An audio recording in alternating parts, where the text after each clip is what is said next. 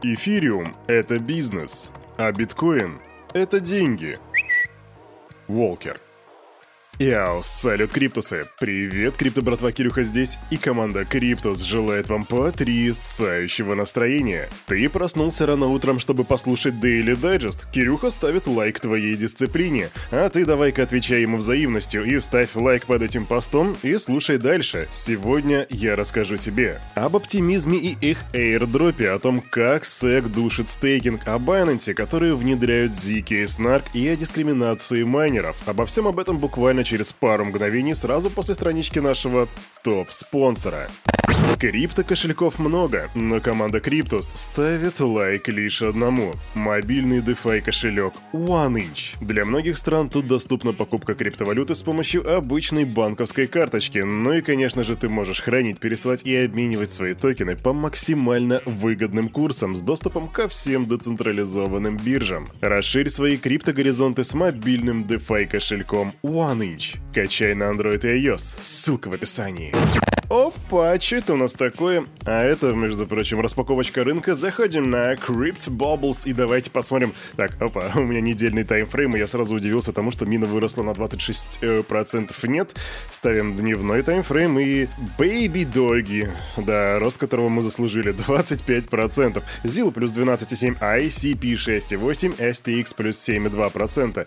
Остальная же часть рынка у нас сегодня находится в минусе. IFXS минус 7,5%, Мина минус 5,2, Мана минус 5,1, Мина и Мана, да, минус 5% каждый. А FTM минус 3,4. На самом деле, я не могу сказать, что это прям какие-то минусы, либо большие росты, ну, кроме Baby Доги, конечно же. Это больше похоже на какую-то корректировочку, либо просто нестабильность рынка. 5% в крипте — это абсолютно нормальная тема. Поэтому тут даже язык не повернется сказать, ой, мы сегодня в минусе, или ух, как мы сегодня выросли. Ничего подобного.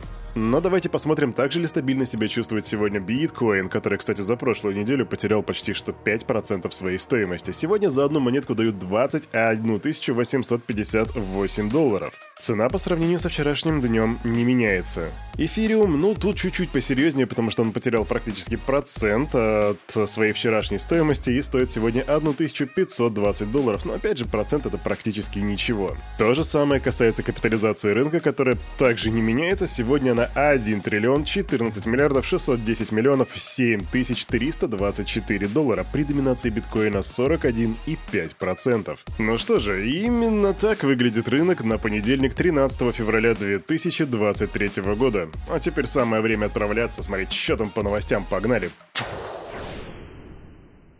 Слышь, Кирюха, а ты зачем вообще распаковываешь рынок? Они же в посте выше видят, что происходит на рынке. Ты знаешь, как ты меня раздражаешь? Но в твоих словах есть логика. Дорогие друзья, напишите в комментах, стоит ли делать распаковку рынка, потому что сверху у нас как бы есть пост с криптопузырями, и, возможно, это просто лишняя трата времени. Мне-то для вас это несложно делать. Вопрос в том, нравится ли вам это. Пиши свое мнение в комментах, оно очень важно. А еще очень важно наконец-то приступить к распаковке новостей, вернее, к обзору новостей, и мы начнем, дайте-ка подумать. Я думаю, самым правильным будет начать с Америки, потому что там есть SEC, и их председатель, главный Гэри Генслер, выступал в эфире для SNBC, и там же он сказал, что криптовалютные платформы должны принять к сведению решение биржи Kraken закрыть программу стейкинга для клиентов из США. О том, что Kraken закрывает свою программу стейкинга, я тебе рассказывал на прошлой неделе, а это сейчас просто такая, такое логичное продолжение этой истории. Такие компании, как Kraken, могут предлагать инвестиционные контракты и инвестиционные схемы, но они должны раскрывать полную, честную и правдивую информацию. Это ставит инвесторов, которые смотрят вашу программу, в более выгодное положение. Это наша основная сделка. Они не соблюдают этот основной закон. Это прямая цитата Гэри Генслера. По его словам, история с Кракен должна привлечь внимание участников рынка. При этом на вопрос ведущего, какие принудительные меры применяются к другим программам вроде Coinbase Earn, глава ведомства ответил, что ярлыки, кредит, доход или заработок не имеют значения. Если кто-то берет свои токены и переводит на эту платформу, платформа контролирует их и угадайте, что произойдет, если они обанкротятся. Вы стоите в очереди в суд по делам о банкротстве. Так поясняет Гэри Генслер. И если у тебя сейчас такая реакция «Чё?», то у меня примерно то же самое. Я ни черта не понял, что он хотел этим сказать. Однако Гэри Генслер упомянул в своем интервью популярную у нас фразу «Не твои ключи, не твоя крипта» и призвал платформы стремиться обеспечить соответствие действующим правилам. И я опять ни черта не понимаю, он предлагает, чтобы так оно было, чтобы не твои ключи, не твои правила, или действующие регуляторные нормы, которые как бы характерны для юрисдикции США? Да, ничего не понятно, и это политика, детка. Вот эти вот все действия СЭК вызывают не только критику в криптосообществе, но и даже критику со стороны государства. Например, комиссар СЭК Хестер Пирс заявила, что принудительное регулирование не является эффективным и справедливым способом. А член Палаты представителей США Том Эммер указывает на важную роль стейкинга в создании интернета следующего поколения. И знаете, на что это похоже? Это похоже на то, что политический клубок в США вокруг криптовалют начинает путаться. Ну а что будет дальше? Мы посмотрим. Но тут особо долго ждать не придется, потому что у нас новая информация. Nexa останавливает услуги по начислению процентов для всех клиентов из Соединенных Штатов после урегулирования конфликта с SEC. Остановка начисления процентов будет уже 1 апреля, и пользователи пока призывают выводить свои средства. С одной стороны, это большие минусы, с другой стороны, люди сейчас, видимо, начнут больше уходить в децентрализованное пространство. И вот знаете, действительно, если Гэри Генслер топит за регулирование, а люди благодаря его действиям уходят в децентрализацию, цивилизацию, разве это... Или же это многоходовочка? Что думаешь по этому поводу, пиши в комментах. И мы далеко не уходим из Америки, потому что у нас тут Миссисипи, и там приняли законопроект, который защищает добытчиков криптовалют от дискриминации. Я когда впервые это прочитал, то мне сразу почему-то в голову пришли такие вещи, как харасмент майнеров, либо абьюзинг майнеров.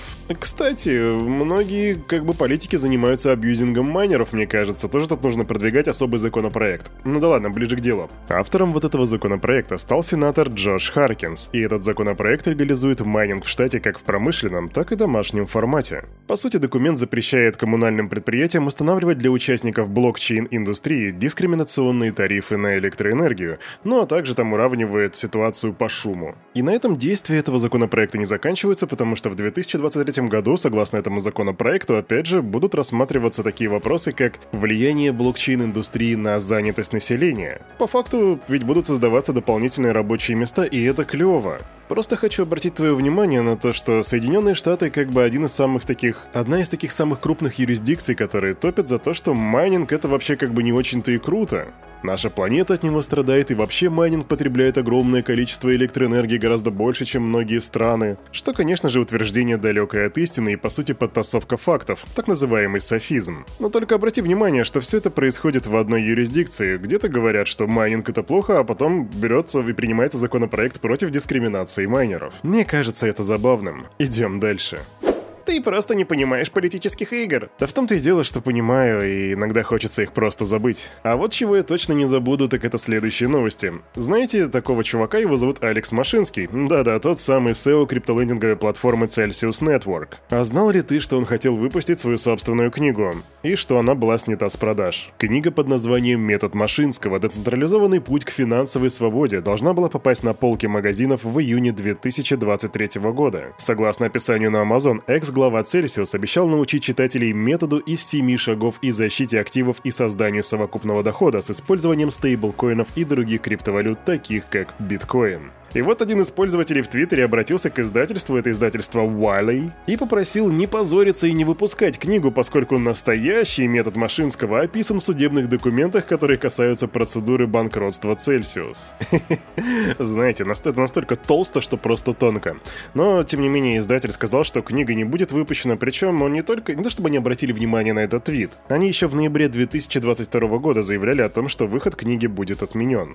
И тут меня интересует вопрос, Интересно, а если они уже подготовили эти книги, вот если это так, то куда они денутся? И я представляю себе грустную картину, где Алекс Машинский сидит в большом пустом доме, окруженный книгами, которые так и не вышли. Возможно, эту картину можно будет продать как NFT. Ладно, идем дальше. Быстро новость. Биржа Binance обновила процедуру подтверждения резервов, он же Proof of Reserves, за счет включения в нее ZK Snark. Не знаю, ждал ли ты этого, но многие люди ждали. И теперь пользователи могут удостовериться, что общий чистый баланс каждой учетной записи не отрицателен, а все их активы являются частью заявленного Binance общего чистого баланса клиентских средств. А, конечно, сейчас поверим, да кто угодно может написать такой код. Да в том-то и дело, что этот код открыт для ознакомления, и в Binance объяснили такой шаг стремлением обеспечить повышенную прозрачность. Хороший шаг, Binance.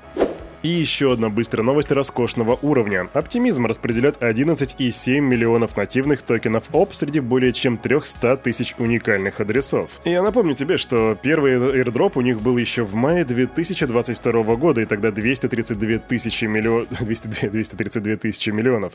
232 тысячи пользователей суммарно получили 232 миллиона токенов. И вот второе распределение токенов призвано поощрить за участие в управлении и активное использование сети. Ну и да, тут как бы ложка дегтя в бочку меда, если ты вдруг думаешь, что сейчас начнешь делать активность, то не получится, потому что снапшот уже сделали, и сделали его 20 января 2023 года. И если ты активный пользователь сети Оптимизм, то а, мои тебе поздравления. А еще напомню, что в январе Оптимизм превзошел своего конкурента Arbitrum по суточному объему транзакций. А на этом, на это утро у этого парня за вот этим микрофоном все с вами как всегда был Кирюха, и команда Криптус желает вам потрясающего настроения на весь предстоящий день. И помните, все, что здесь было сказано, это не финансовый совет и не финансовая рекомендация. Сделайте собственный research, прокачивайте финансовую грамотность и развивайте критическое мышление. Увидимся завтра, 9.00. Не проспи. Adiós, amigos.